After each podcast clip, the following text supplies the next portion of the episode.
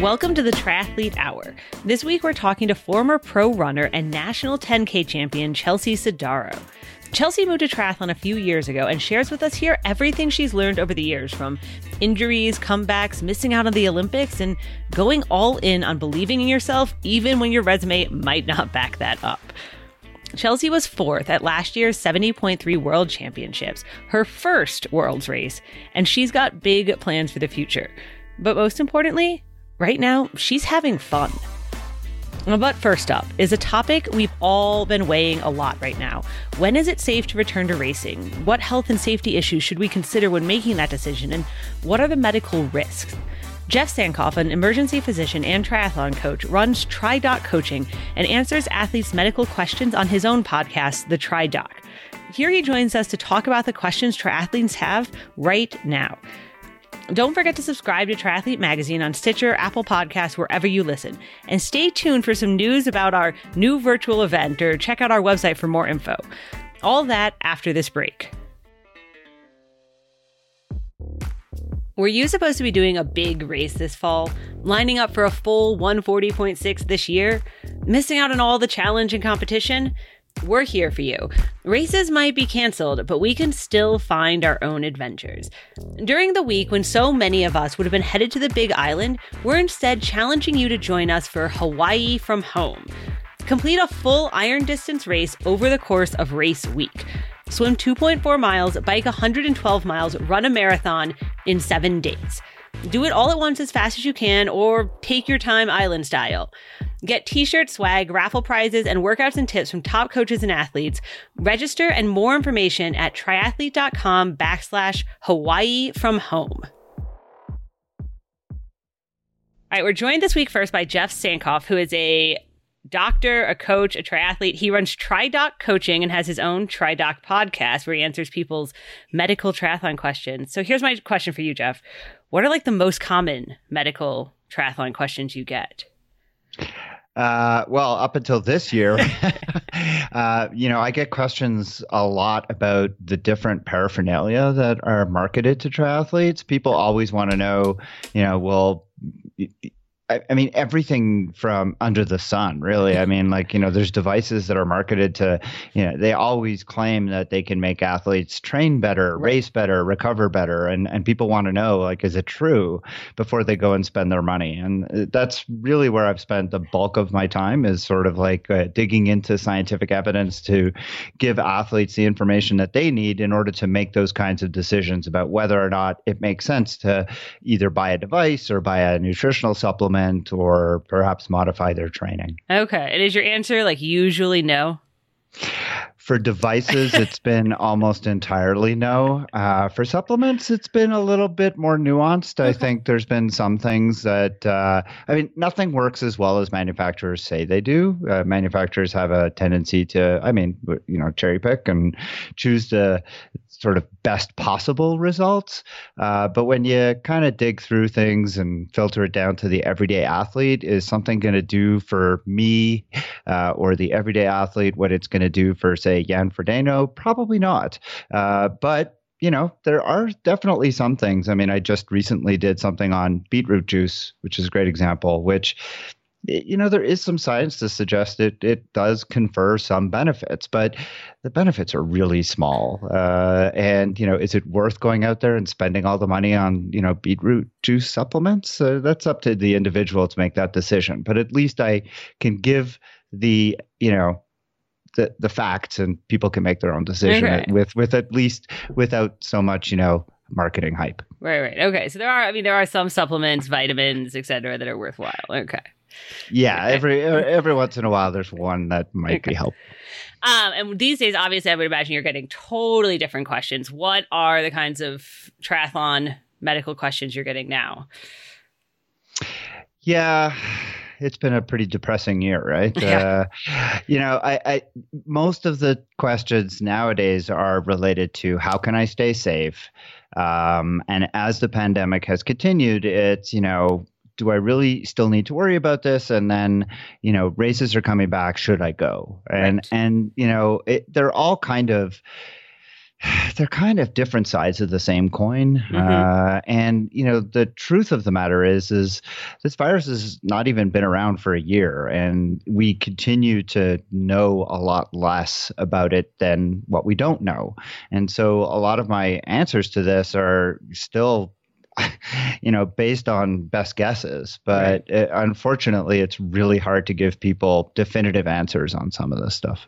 Right. And I mean, I contacted you because I read a piece you wrote on Training Peaks about kind of weighing those questions as we are getting back some small races, some socially distanced races, and how should people know if they can do a race or if they can't like what what are the signs they should be looking out for what are the health concerns you know what should they personally be paying attention to well, I think first and foremost, uh, you know, and this is really hard. Uh, you know, people are, are, grieving. I mean, we've lost so much this year. I mean, never mind I mean, obviously, there have been 165,000 people have died from this, uh, and that's just from COVID. I mean, there are deaths from other diseases that have skyrocketed in the same time frame, and so many, many people have lost loved ones or friends because of COVID or uh, related illnesses.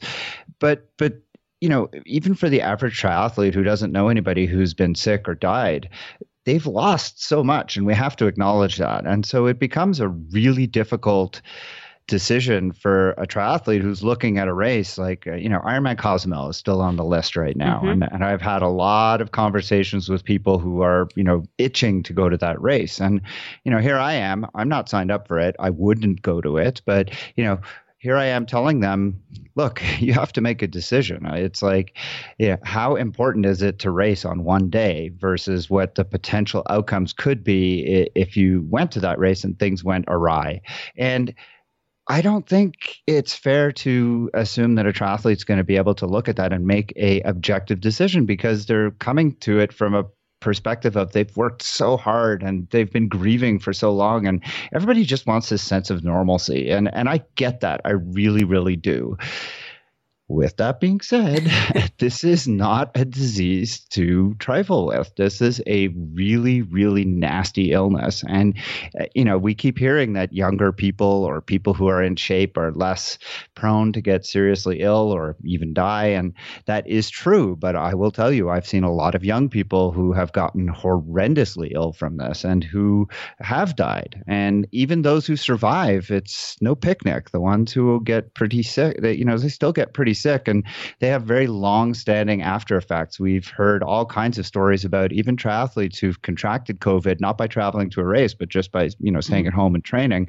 And their recoveries have been really, really difficult. Yeah, so, yeah. I've heard some know. stories about people who like were, you know, Kona finishers, Ironman athletes, and now you know months later they're still struggling to jog ten minute miles, etc. Yeah, mm-hmm. yeah, and we don't know what the outcomes are going to be going forward for those folks either. So when people ask me, you know, is it safe to go back to a race? Uh, you know, you've got to try and be objective. And I think that what I tell people is, you know, don't make the decision on your own. You've got to bring other people into this equation because you're not going to be able to be objective about it. So think seriously about what this could mean to you. And I want you to just sort of think about the risks, not just to you, but to your family and to your community. Because if you're going somewhere for a race, now, if you're doing a race locally, that's a different question. But I'm talking more about a big event like Cozumel, where there's going to be a couple of thousand people coming from all over the likelihood of, you know, somebody being there or probably a couple of hundred people being there who have the virus and are asymptomatic is very high. And and that becomes a potential huge what we call a super spreader event. You know we know that this virus is very contagious. Uh, we know that if you're traveling to an event like that you have to eat at restaurants you have to stay at hotels Ironman can do all it wants to try and mitigate the likelihood of spread, but it, it's not going to be able to make it, you know, zero. There's going to be spread, and then those people are then going to take it back to their communities. So, you know, is it that important to do a race this one day? Because look, 2020 is is pretty much not going to happen at this point. So, how important is it to you to do this race? I understand that you know people feel like COVID's not going anywhere, and we have to have some kind of normal life, and we have to learn to live with this virus. I get all that, but I think it's easier to do that if we as a country first get our heads wrapped around how we're going to manage our day to day lives with the virus before we just run out and do a triathlon because we are nowhere close to being able to live with this virus on a day to day basis, you know, in the United States right now. Right. And so things like, you know, mitigation measures, you know, certainly here in Colorado, day to day, we do see mm, tons of people wearing masks, social distancing. We aren't, we're, if you can work remotely, you are, you know, you're, all those kinds of steps. Are they effective when it comes to races? Like the steps that race directors are taking, are there ones yeah. that matter and ones that don't? I, you know, I give huge props to Ironman. I mean, they they they've come up with a great plan, and I mean, if you look at their video, uh, you know, I, I think that they've designed what looks like a terrific way of trying to mitigate spread of virus at these events what they don't have in their video is 2000 people. And that's the problem. You know their video looks like they've got about 20 people there. And is it easy to keep people distance when you got about 20 people? Absolutely. They haven't tried this on a big scale. Right. and i've seen pictures you know if you look on social media and you see people who have attended small local events it, it's a catastrophe. I mean, the, the the the pictures I've seen of transition, they're not spread out. They, you know, I mean, the pictures I've seen of races locally, at least most of the ones I've seen, they don't look like they're really doing a great job. Uh, are the guidelines good? Yeah, but are they going to be effective? I don't know. I mean, anytime you're putting a large group of people together, and, and by large group, I'm saying more than 50 or so, you know, you've got a potential for spread. There's no question. Outdoor events like triathlon are going to have a significantly lower likelihood of disease spread, and that is a good thing. Than indoor, you, than like offices. Than indoors, right. absolutely. But when you put people, you know, together, especially if they're congregating before a swim, if they're congregating in transition, those are the two, you know, important places where you have to worry that's the that's where I start to get a little bit nervous. And um, you know, I'd like to see. I, I haven't been to any of these events. I'm only relying on what I've seen in social mm-hmm. media. But uh, well, based on what I've seen in social media, I've not been terribly impressed. But okay. you know, I'd be very interested to see what one of these look like up close. I, I've had conversations with local race directors here in Colorado, and um, you know they haven't had their races, uh, partly because you know they've not been able to get permitting, but also because they just don't feel like they can do them safely yet. And and you know if they don't feel like they can do them safely, then I don't understand how they're having races in Indiana where the cor- where the caseloads are so much higher. So we are seeing a few, you know, I am seeing some local races come back, very small, like with weird, you know, with certain precautions where it'll be spread out over five or six. Like the start will be spread out over five or six hours. Lots of like trail races, gravel races, that kind of thing, where people get spread out. You have to bring all your own supply, like no aid stations.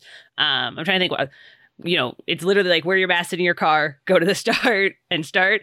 Um, and and so yeah, I mean, I've seen some of those around here. Are there? And you're saying like obviously some people are doing it well, some people aren't. Are there things that athletes should look for as they're trying to decide?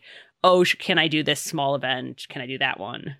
Yeah, and I, I want to be clear. I, am referring really to triathlons. Right. I, you know, I actually participated in a gravel race uh, a couple of months ago, and it was done locally here, and it was terrific. They did a great job. Everybody had to wear masks. Everybody had to be social distance in mm-hmm. the beginning. They rolled us out, you know, not as a big mass rollout. They rolled us out slowly, individually, and it, it was done really, really well. So I think you can do those kinds of events well.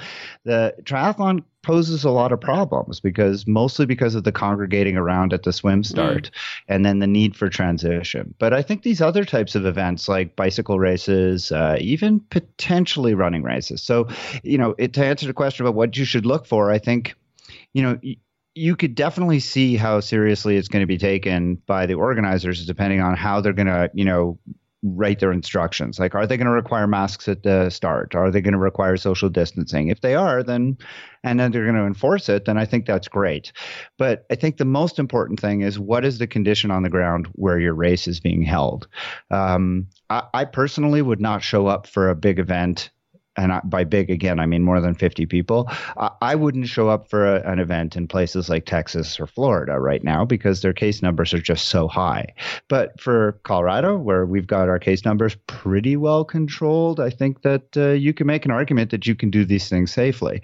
Um, I, I mean, I, I think huge props to the the steamboat gravel people for what they have done you know with their virtual racing and you know providing course maps for all different kinds of cities and allowing people to do the race on their own and then giving very strict guidance about how to you know do it in groups if you are going to do it that way to make sure you're all wearing masks make sure you're being social distancing um, you know giving people the possibility of doing a race but doing it responsibly. Mm-hmm. So, you know, it is possible right now, but it's going to be a while before we can really get back to the kind of start line that we're used to. Right, right.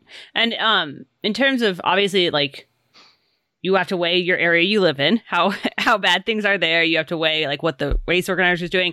Do you have to also consider your own personal health when you talk to athletes? Is there are there kind of you know risk factors that you tell them to watch out for? Yeah, absolutely. I think the most the two big things are, you know, what's the conditions where you are in terms of, you know, are case numbers going up or uh, are things under control? And then the second thing is, you know, what's the risk to you and your immediate family? Because if you have any of the things that put you at higher risk for COVID, either morbidity or mortality, and that would be, you know, increased age, underlying cardiovascular illness, uh, previous history of cancer, all of those things are associated with, you know, worse outcomes with this disease then I, you know, always tell people do not put yourself at risk by doing anything that uh, is likely to get you infected.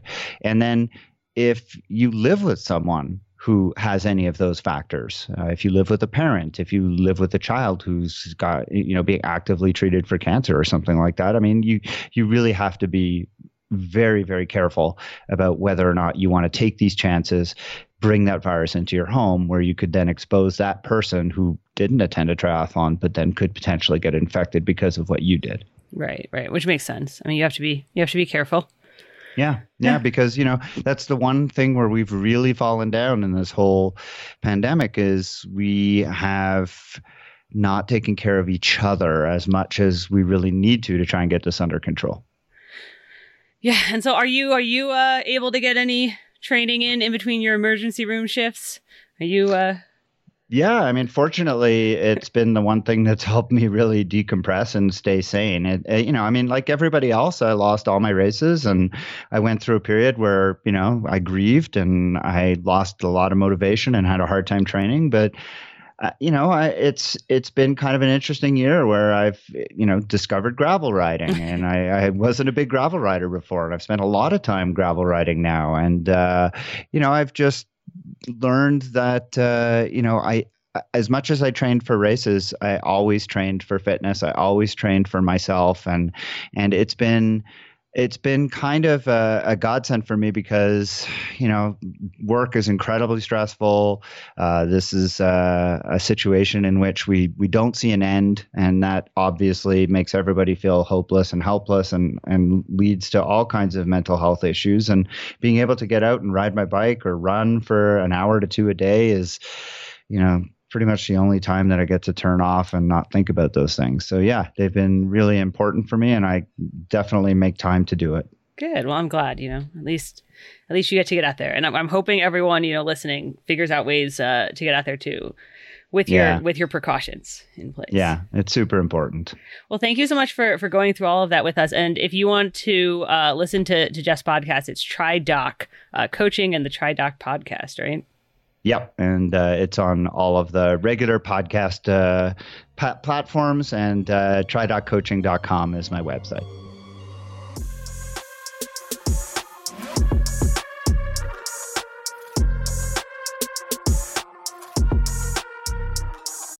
All right, this week we're welcoming Chelsea Sodaro, uh, like three times 70.3 champion, fourth at 70.3 worlds last year, and former national champion runner, which is obviously we're going to talk about that. But first things first, Chelsea, you live in Marin, you live right by where I used to live, and I just moved to Boulder, and we're doing this whole top tri towns in the country thing right now. So I need your input. What's better, Marin or Boulder? Oh my goodness. I feel like I could make some serious enemies with that question, Kelly. It's, you know, I went to Boulder for the first time last year, actually. Okay. I I lived in Colorado Springs for six or seven months when I was running professionally, but I never made it to Boulder, which is ridiculous because I've heard Boulder described as like Berkeley but in the mountains. Mhm. And I went to UC Berkeley and I love Berkeley. And so I don't know why I never made it there, but I totally get Boulder. I totally get why people train there and love it. It's so beautiful and also just easy for training. I think like when you're a professional athlete, it's really important to live somewhere that just facilitates your training and that lifestyle because it is a pretty hard, challenging pursuit. And so you need to like set up your life in a way that makes it really easy to get out the door and get on your bike or go for a run or whatever. So Boulder is amazing, but Marin, Marin is also a really special place. We have this mountain that I can see from my window. So actually, it's called Mount Tam, and it's a really small mountain. but there are great climbs here, just like out my door, and a ton of professional cyclists have trained here. So the QOMs are insane. But um, the riding is awesome, and the trail running is amazing, and we have open water swimming. So there, everything that you would need to be a triathlete, we have here in Marin, and it's beautiful. So I feel super lucky to live here. See, I feel so. I feel like I feel like that answer was you're going with Marin, but you don't want to offend all the Boulderites. That's what I'm hearing. I mean, if you don't like defend your home turf, right. who are you even? Um. So you mentioned the QOMs, but I don't think you are one of the people. You haven't been going after QOMs or KOMs or anything like that during this COVID time. Like I feel like I have not been seeing you do like crazy adventures. Right. You're just kind of like getting the work done day after day. Yeah, I have had a couple of rides where I've just gone out with my husband, who's just a great athlete, not a professional cyclist or anything, but he's super strong on the bike. And so we've done a few three or four hour rides where he'll he'll just like lead me out on sprints or even descents.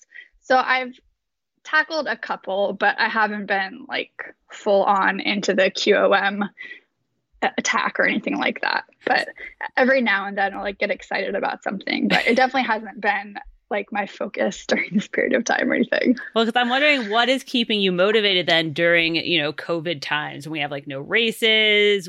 What's keeping you like day to day training? What's the point?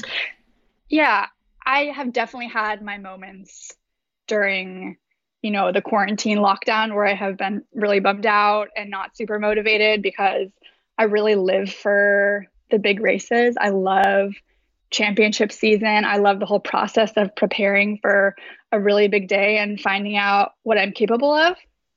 But I also am super grateful for this life that I get to live. It's really hard to complain when it's your job to go swim and bike and run in a place like Marin County or Boulder, for instance. It's just, it's pretty good.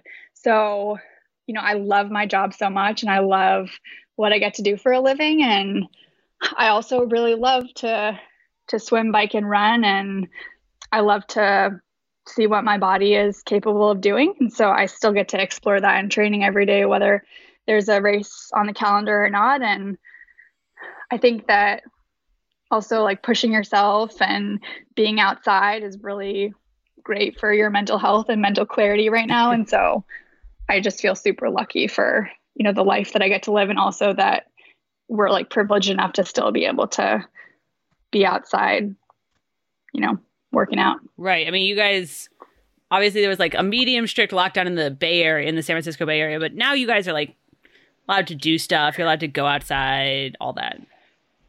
Yeah, you know, we were always allowed to run and bike and Mhm. hit the trails. The trails were actually closed to cars, so all the parking lots were closed for at least a month, which is pretty epic for cycling because the whole mountain was closed to cars, and so you could like ride across the entire road and not worry about traffic or anything. But things are a bit a bit more open now. There's definitely like a palpable anxiety in the air.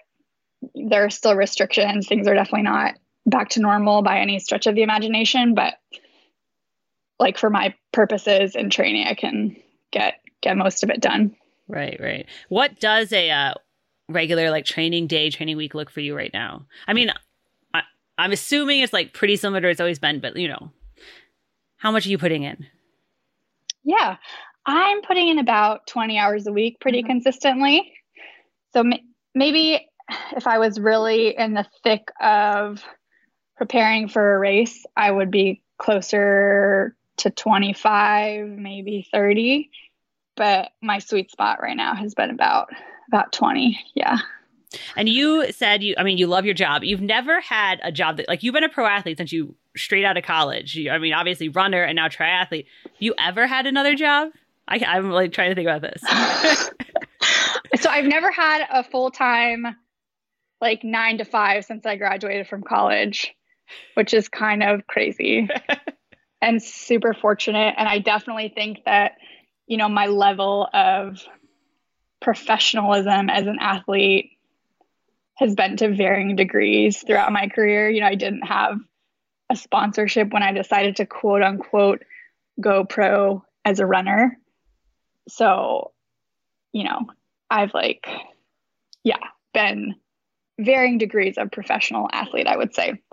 But, you know, I have had like jobs. I worked at a running shoe store when I was in college, and I actually worked for a Spanish translating company um, and, you know, I've had like summer jobs mm-hmm. and I've had some like side hustles and I've done like work for like sponsors and I've had some writing gigs. But as far as like a desk job, I feel super lucky. I have not, you know, ridden a desk up to this point. Oh yeah. man, what do you think is going to happen if you have to do that eventually? I mean, you know.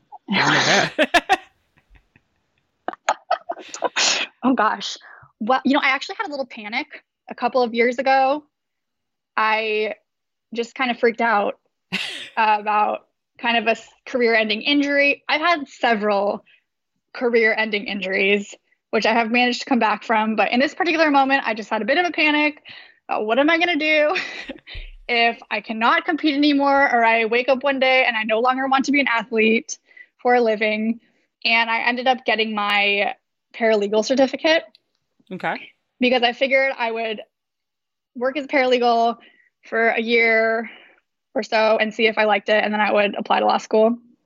But I have not actually used that certificate yet because I found 70.3 and that started going pretty well for me and here we are right i think you like won your first one and you were like well guess i won't become a paralegal yeah so i guess like that's always you know in my back. It's good. I think it's good to have other interests and it's good to have like some sort of plan. I really believe in going all in on things. Like okay. I am a pretty single-minded person and I get super consumed by whatever goal I'm focusing on and I go all in probably to a fault. Um but as I have matured a little bit and gotten a little bit older and as I've kind of pivoted from this Olympic dream pursuit to Ironman, I have come to the realization that it's really important for me to have other things in my life that are like equally as important okay. to sport and also to like have some sort of plan for when I am no longer pursuing sport because I think that can actually free you up to like take the pressure off and kind of like enjoy competition without such like a do or die mentality. Like if I do not win this race, I am screwed and will not be able to pay my bills and I have like no plan.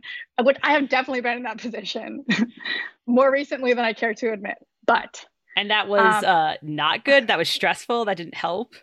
Yeah, well actually it worked out for it worked out okay. It worked out okay for me in this particular instance, but but I think like as a general kind of like mantra, I think I think when I am really like enjoying the process and I take the pressure off a bit and I just like show up excited to see what I could do on a particular day, that the outcome is generally better than if I, you know, I'm just like it's such like it feels like so dire that I have to perform otherwise, you know, right. I'll be screwed or whatever. or whatever. yeah. Okay, well, you said you have to have other things in your life that you care about as much as sports. So now I want to know what the other things are. Yeah, well, it's not that exciting. I think, okay. you know, I. I I traveled a lot when I was first getting into triathlon, kind of like on the ITU circuit. I have like been a part of various training groups when I was running professionally and lived like far away from home and was on training camps a lot. And I just wasn't able to invest in my family and friendships as much as I have been able to the past couple of years since I pivoted to Ironman. And, you know, when I ended my ITU career, actually, I had just won my first World Cup. And I, I've told this story on some other podcasts, but I won this World Cup in Mexico and I expected to cross the line feeling like so excited and proud and just like invigorated by this moment that I'd been working so hard for. And instead, I crossed the finish line and I'm basically in Mexico by myself. My family's not there, my husband is not there. My husband and I had been living in separate cities because he had to work in the Bay Area and I was training in San Diego. And I just felt like so, it was such a letdown. Like, you want to be you at least kind of want to be like spiritually engaged with the people that matter the most to you. And I just felt like I was kind of pursuing this thing on my own, and my, family wasn't really a part of it. And I decided that I didn't want to continue that way. Okay. And so I've really made it a point of like including my family in this Ironman journey that I've gone on. And so I usually like bring one of my parents with me to all of my races. Like I don't go to races alone anymore anymore.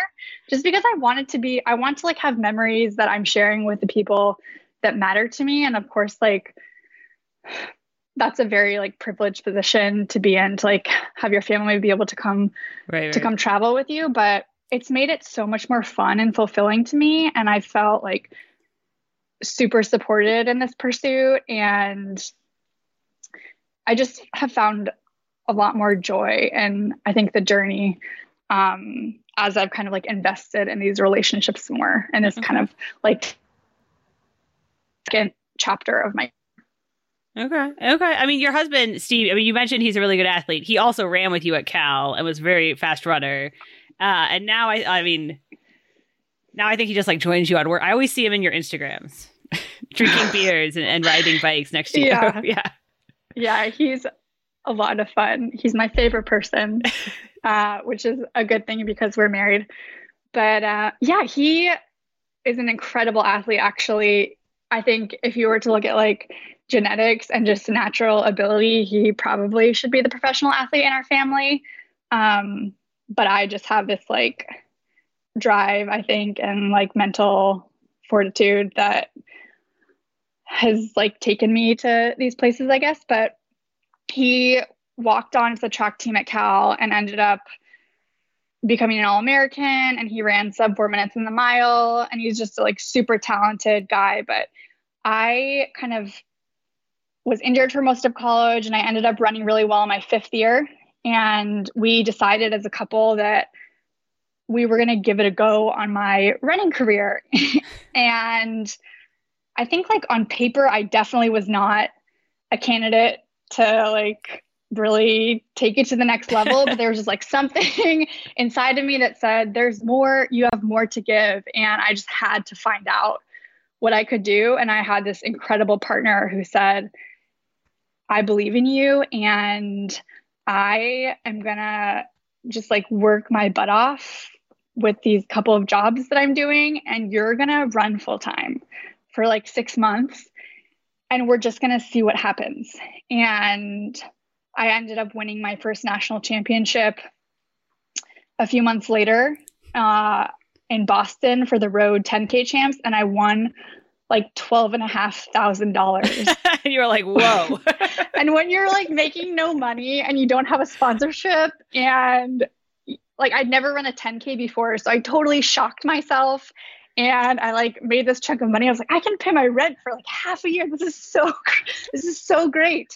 Um, and it just kind of snowballed from there. And, and I, I think I just feel like so grateful to have had someone like Steve and other people in my career who, who have encouraged me when I've had these sort of crazy ideas and crazy dreams where like on, on paper, it doesn't really like in retrospect, I'm looking back, like if if, uh, if someone with my collegiate credentials came to me and said, "Do you think that I could like make it as a pro athlete?" I don't I don't know if I would tell them like, "Yeah, just like give up a year of your life and go for it, and and everything will work out." Like dream big, girlfriend. I don't know if I don't know if that would be like the sagest advice, but but, but luckily I well I, I i think luckily i you know went for it and i had really amazing support that encouraged that and continues to encourage that um, with the other crazy ideas and ambitions that I managed to dream up.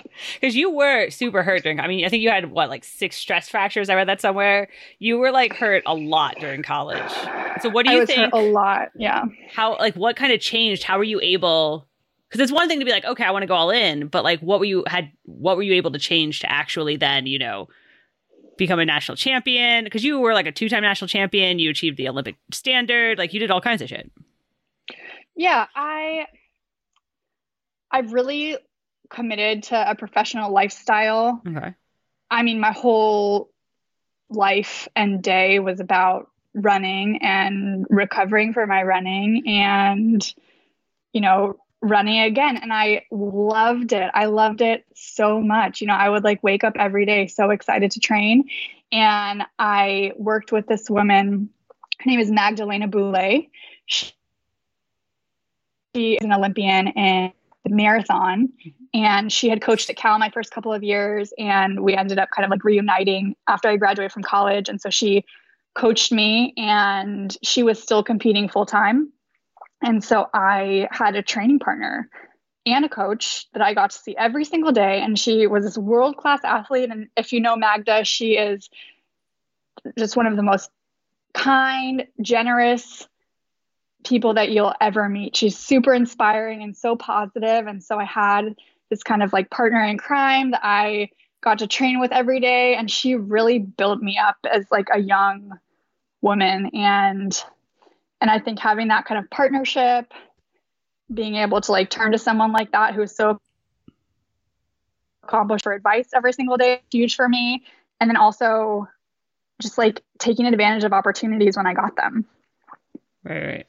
Um, sorry, you were looking at it for a second, but I started thinking about how fast you run. Can you tell us? I'm sure people want to know what are your PRs? what are your like 5K, 10K mile? My mile PR on the track is 430. Okay. Um, my 1500 PR is 408. my 5K PR is 1510, and my 10K PR is, I think it's like 3205, something like that. Okay. Okay. Yeah. So, did you, so we're going to get to your whole moving over to triathlon thing, but when you came over to triathlon, were you like, man, I'm just going to run circles around these? Did you think you were just going to run so fast? I think I thought I had a little more humility than that. I didn't think that it was going to be easy, but I,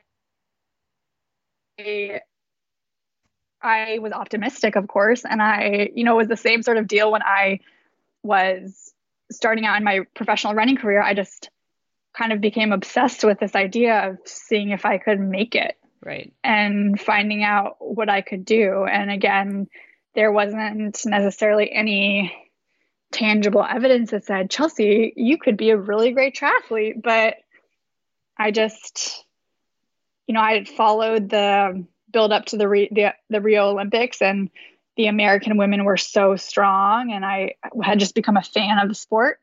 And I wanted to see if I could do what they what they were doing. Yeah.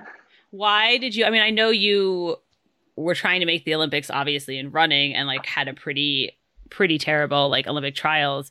Why did you yeah. decide at that point to switch over to triathlon and not just, you know, give it another go in running?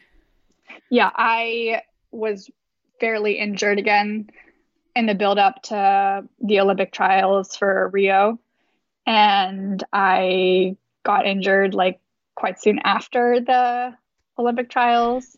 And my body was pretty broken, and I was doing a fair amount of cross training and I my contract was up that year and I I think I was pretty lo- I was pretty lost at the time. I felt very discouraged and I couldn't keep myself in one piece and I was pretty frustrated about my like situation. I was frustrated in my kind of situation, and mm-hmm. I, I, I didn't know if I could get fired up for another Olympic cycle after my kind of build up to those Olympic trials.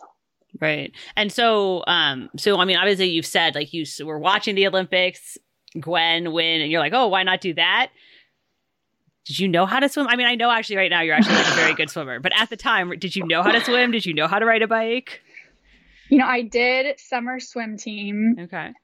I I grew up in Davis, California, and it's a really active place. It's actually Bike City, USA, which I proudly tell anyone who will listen to me.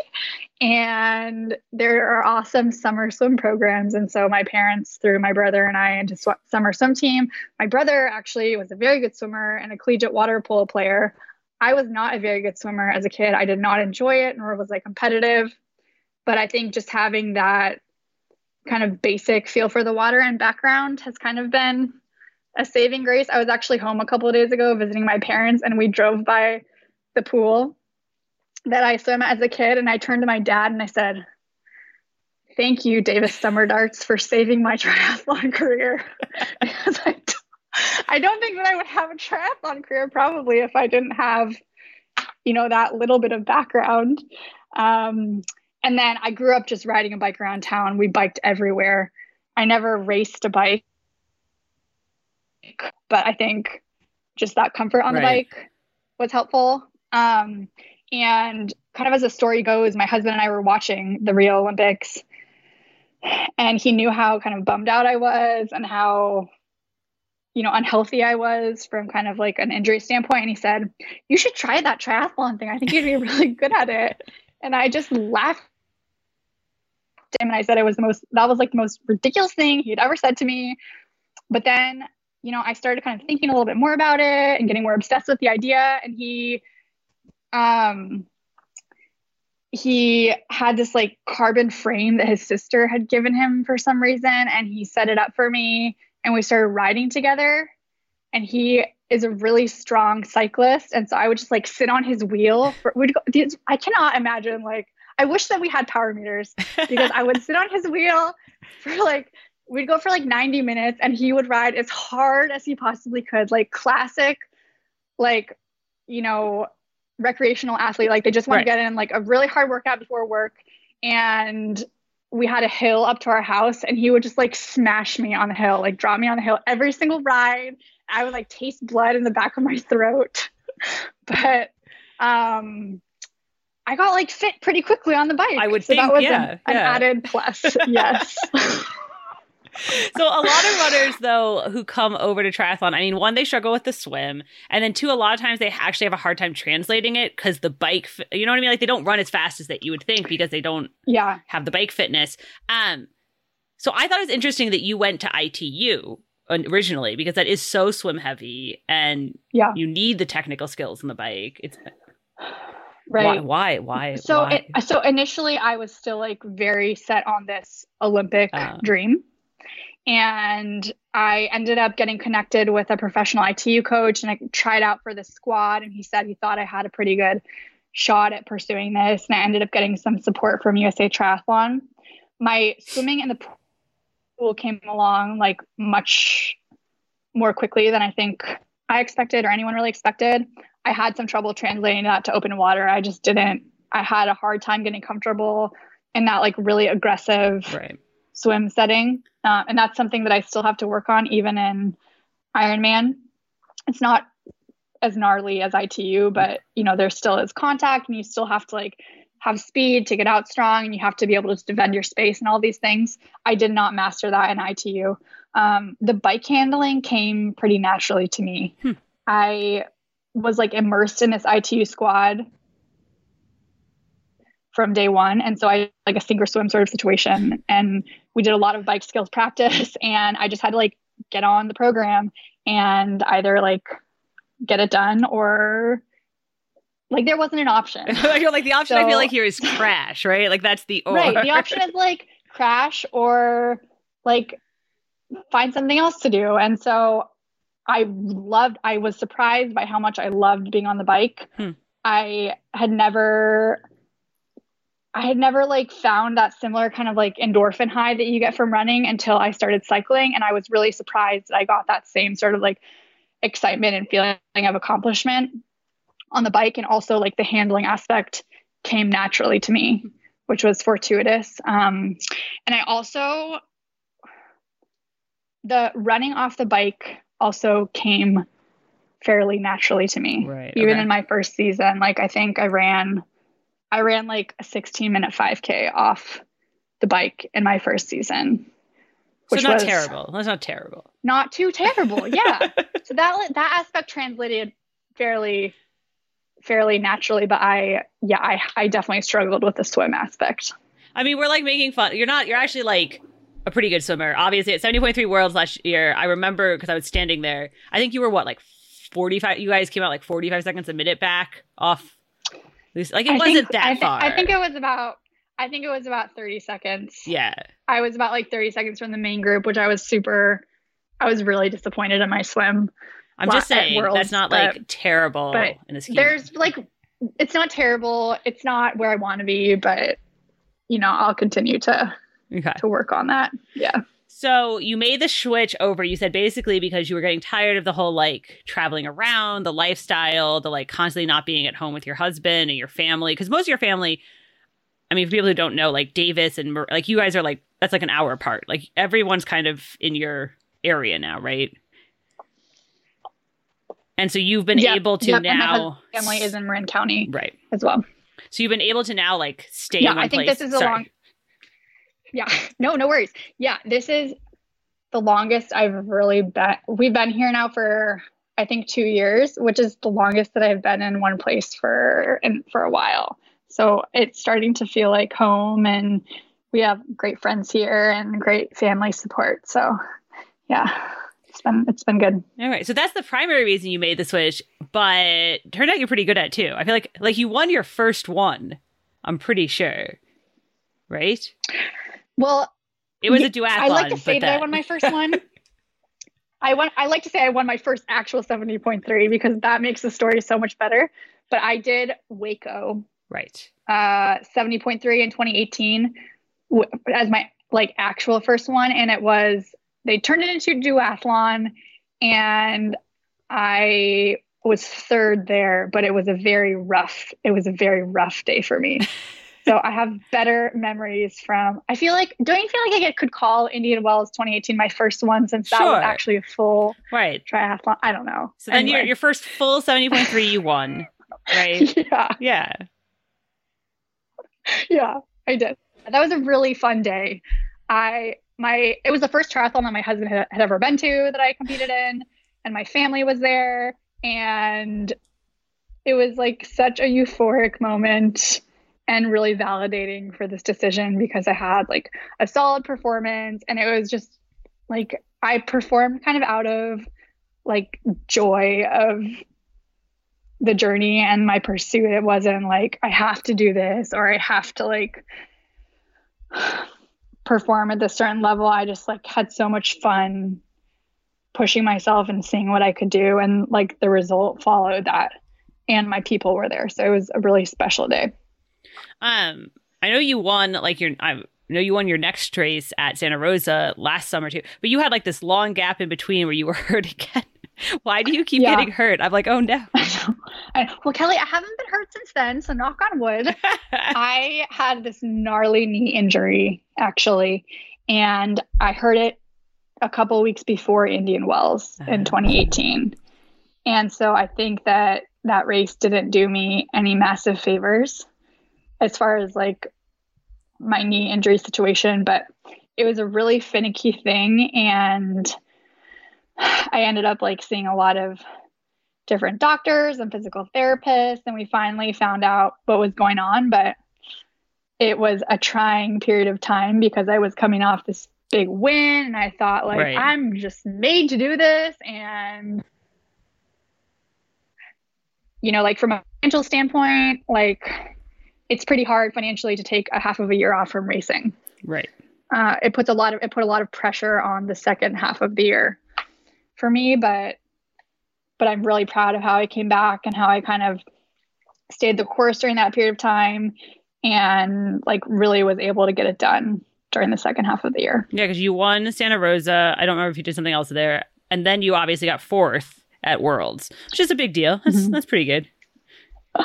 Thanks. And you at Worlds, I remember this because I was there. You came off the bike like 13th or something and you ran your way all the way up into fourth which has to be like a little challenging to like stay mentally in it that whole time like what do you tell yourself to yeah. be able to do that i don't know i don't know if i was that i don't know if i was that far back i think i may have been okay. in the top 10 by okay. the time i came off the bike but i had i didn't have an awesome first half of the race which was a bummer because i I usually am a very strong climber with my like physiology and my skills on the bike, and I just did not have a great climb up the Col de Vence But I descended really well, and hmm. I started passing all of these people on the descent, and that gave me a lot of momentum coming into T2.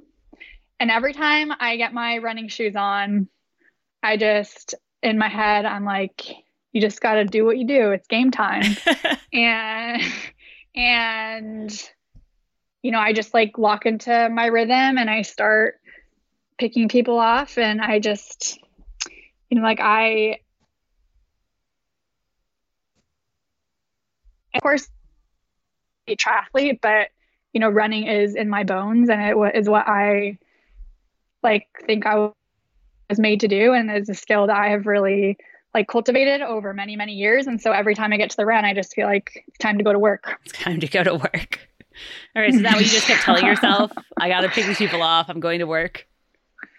Yeah, I didn't know. I guess I started to gather more information about where I was in the race, but it's really fun to pass people.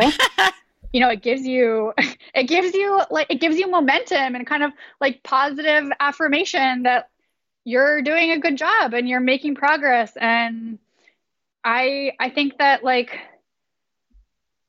it's it's funny in triathlon because athletes tend to kind of label themselves. I find it's like I am a like swim biker or I'm like a bike runner or you know they like everyone kind of has like their little thing category that they put themselves into and I really like choose not to do that because I I like to have this like growth mindset of you know seeking improvement in all areas and I really think that I can get better in swim, bike, run. But I also like like to chase people too. And and like that's what the run is for me. You know, like that's that's like my greatest strength. And so I think it's like more fun to pass people than to be chased down. Well, yeah, than probably. to be kind of running in fear. Yeah. You know, to be running in fear of people coming up on you uh, versus like charging ahead and like hawking people down. so, so I get a lot of energy from that. Like even okay. though it's hard and I'm like gritting it out, it's still fun.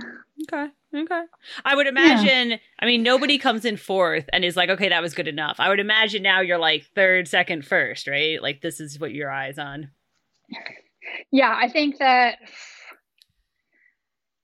I am proud of my effort on the day, but also it it wasn't really what I went there to do. Like I had bigger aspirations and maybe that sounds crazy because it was my like first one and I had this big injury leading up to it, but I like really want to win every race that I enter that I enter. You know, I'm a like competitive person, like a lot of us are.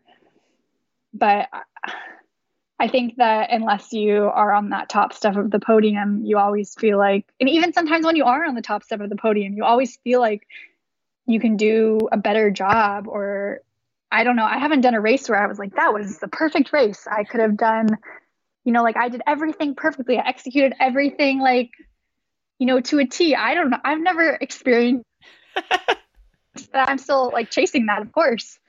And so, you know, I had this like lengthy list of things that I really need to work on.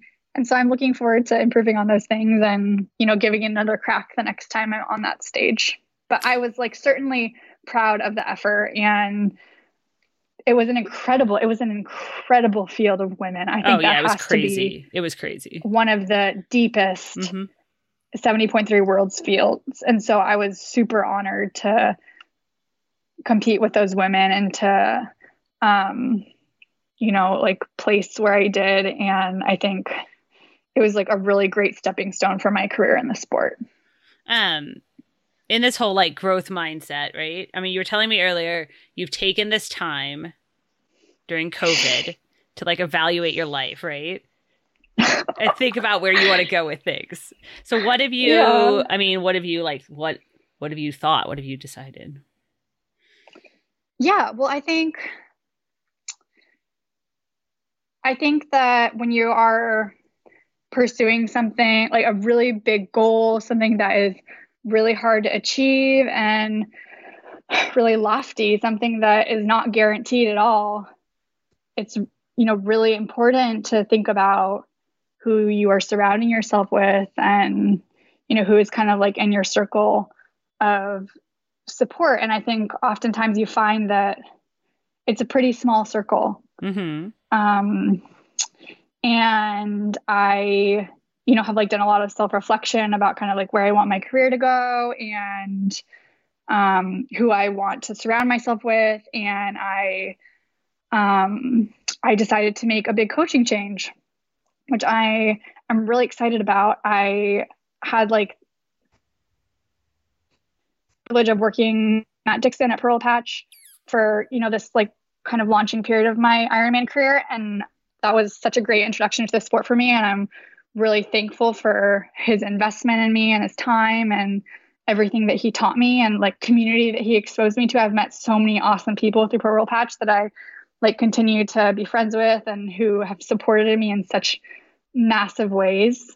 Um, but I am also like really excited for this next phase of my career. And I um, just started working with Dr. Dan Plews. He is an exercise physiologist. He's British actually, but he's based out of Auckland, um, out of the university there. And he is just a wicked smart guy. And we had like a really immediate um, connection. And I think we're both equally excited about my goals and my ability and what we think we can do together and and I'm yeah I'm really stoked to to see to see like how how this all unfolds and what we can kind of like make happen over the next few years. Are you? I mean, obviously, you're you're very much. It seems like a like a training partners, training people around you person. But now, are you doing all your stuff by yourself? I'm not doing all my stuff by myself. I have some like really awesome training partners in Marin that I love to ride and run with and Mhm. who like really push me and ride and run and swim with and they like really push me in all three disciplines and have been really flexible with doing my training which is always awesome. But i also my training is also like really specific to my needs as an athlete and the improvements that i want to make. So it's it's like pretty structured and specific. Right. so i definitely have to like all right i'm choosing to really like stick to that program. I think that when you are i think at least for me when i have had my like the most success in my career is when i am so all into my program and i have so much belief in my coach and what we're doing that i can just let them do the planning and i do the execution of the training and I use like my mental and physical energy just to do the training and like move on to the next thing uh, in my day rather than like really spending like a lot of mental energy thinking about if it's like the right thing or Right. you know like should i be doing this or more or less or whatever. And i have like so much faith in what dan plans for me that that just like really frees me up to do the training and, and execute it. And we of course like talk about it and like break it down or whatever. But he does the planning and I do the execution and it's really specific and awesome and I'm just like really excited to see okay. to see the improvements that I make. are? Uh, I mean, people always want to know. I so I feel like I need to ask. Like, what's like your your like workout now that you're like, oh God, not that one. Like that's really hard, right? yeah. We had this one a couple of weekends ago. I don't remember the specific, like the exact specifics of it, but it was, it was like really, it was like 30 seconds, like really hard, like zone five, a minute, zone four, into like 10 minutes at Ironman. Huh. No, it was more than that.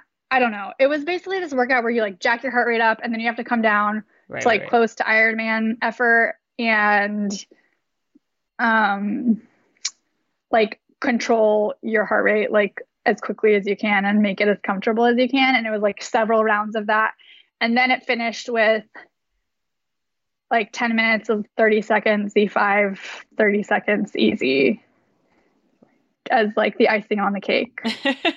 and then I think I had a run off that day.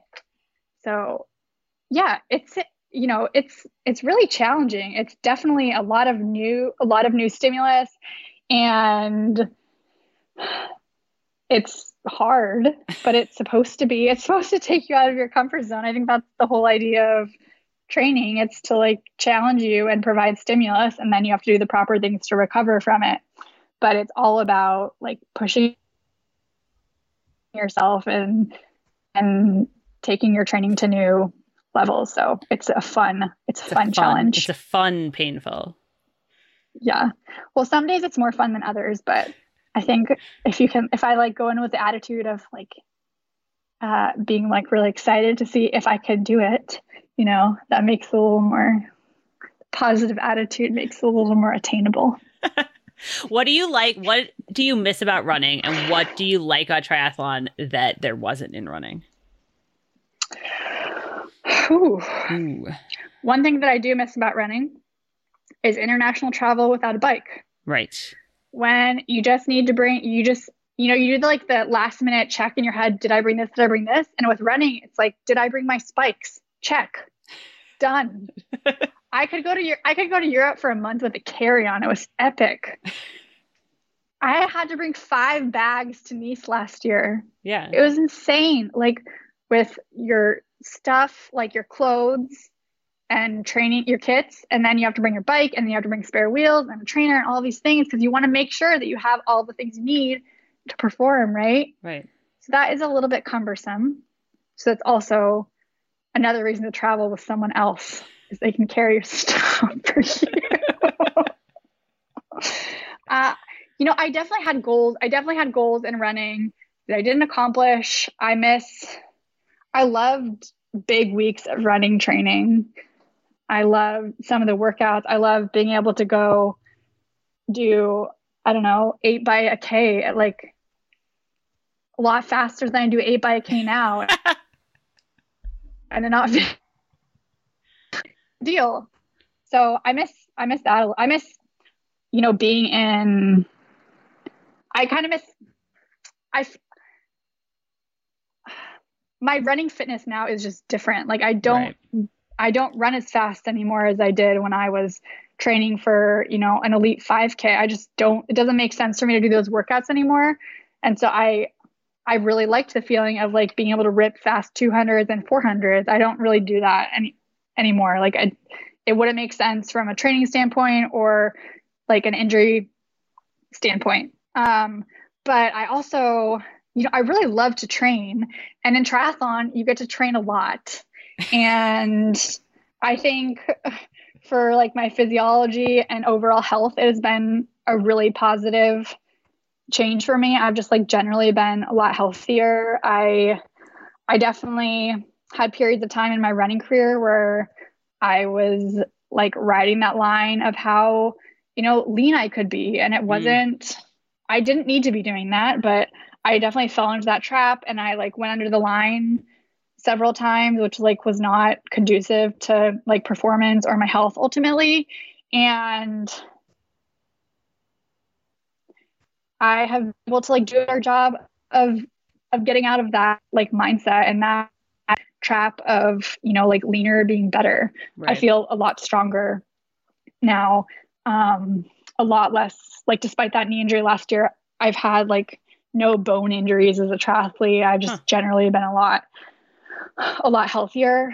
Um, and I love the challenge of triathlon. It's really fun to to get better to imp- it's fun to improve and it's fun to try new things and i feel like i have this whole new world open up to me of cycling and swimming and i think it feels like such a gift to be able to pursue this i feel like it's almost kind of this like second chance that i have at a professional career in sports like who gets to like become a professional athlete in another sport in their late 20s like it's just sort of ridiculous but I feel really grateful that it has become that it's an option for me and I've had the support to be able to do it. Like it's such a privileged position that I find myself in and I'm it's really fun.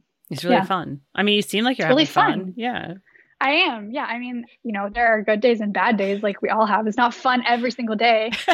but most most days it's really it's really fun and I and I'm like looking forward to exploring this kind of frontier. Like I'm excited about, you know, moving up to the full distance. That's I was going to be ask, a whole other. Ch- gonna... That's going to be a whole other challenge. Okay. I am for sure, 100. percent I don't exactly know when that's going to happen. I don't think any of us really know. Right, I was going to say I don't think when, there's a yeah, full happening in America, but yeah.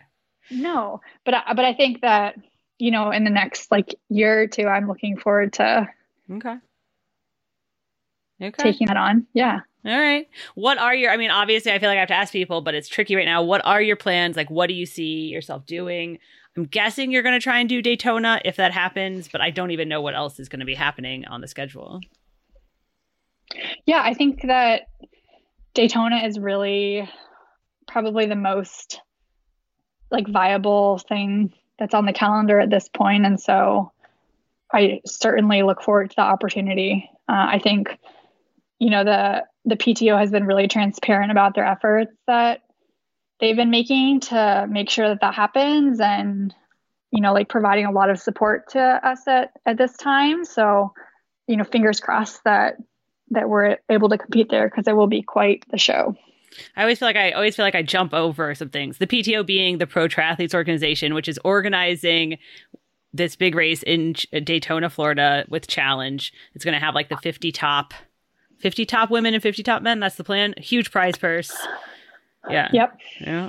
Yeah. Just a massive opportunity. And I think all of the media and content and delivery of that race will just be super professional, super exceptional, and an awesome platform for for our sport and anyone who is like fortunate fortunate enough to toe the line on that day. Yeah. So obviously that's on your immediate calendar, hopefully. Next year, just kind of waiting to see.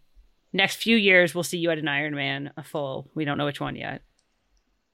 Yeah, we don't know which one yet. I am definitely like I definitely am motivated. I love the big, like I love the big stages. So I don't know. I don't know if it like makes sense to do my first Ironman on like, like a massive stage, but why not? but there are some good ones out there. I know, I know, I think so. it's such a like it's such a big investment of time, right? And training, and you only get so many shots. So I've a year, you know. So I feel like, yeah, you might as well just go big. Okay, why not? So why not? Why yeah. not? All right, I think this will be fun. I think this will be good. As you know, assuming we get back to racing sometime eventually. Sometime, I know. Fingers crossed. Mm-hmm. And in the meantime, you're just yeah. putting in the training day after day right now, getting it done. Yeah, exactly. Exactly. Okay. All right. So usually we finish with a would you rather. Here's my one for you. Sometimes people okay. hate mine because they're mean. Would you rather be a world champion in the 5K or 70.3? oh my goodness. Well, right now, 70.3. Well, right now, yeah. Okay. Right now, 70.3. Yeah. Like I told you, I'm pretty, I get like pretty all in on whatever it is that I am pursuing. And I am a massive running fan. Okay. So I still like follow running the sport really closely. And I just love watching track. But I think for right now, I'm pretty all in on okay. Ironman That's or good. triathlon. Yeah. That's good. Yeah. yeah. Thanks. Well, thanks for talking to us, and I hope uh, you know you keep having fun with everything. Thanks, Kelly.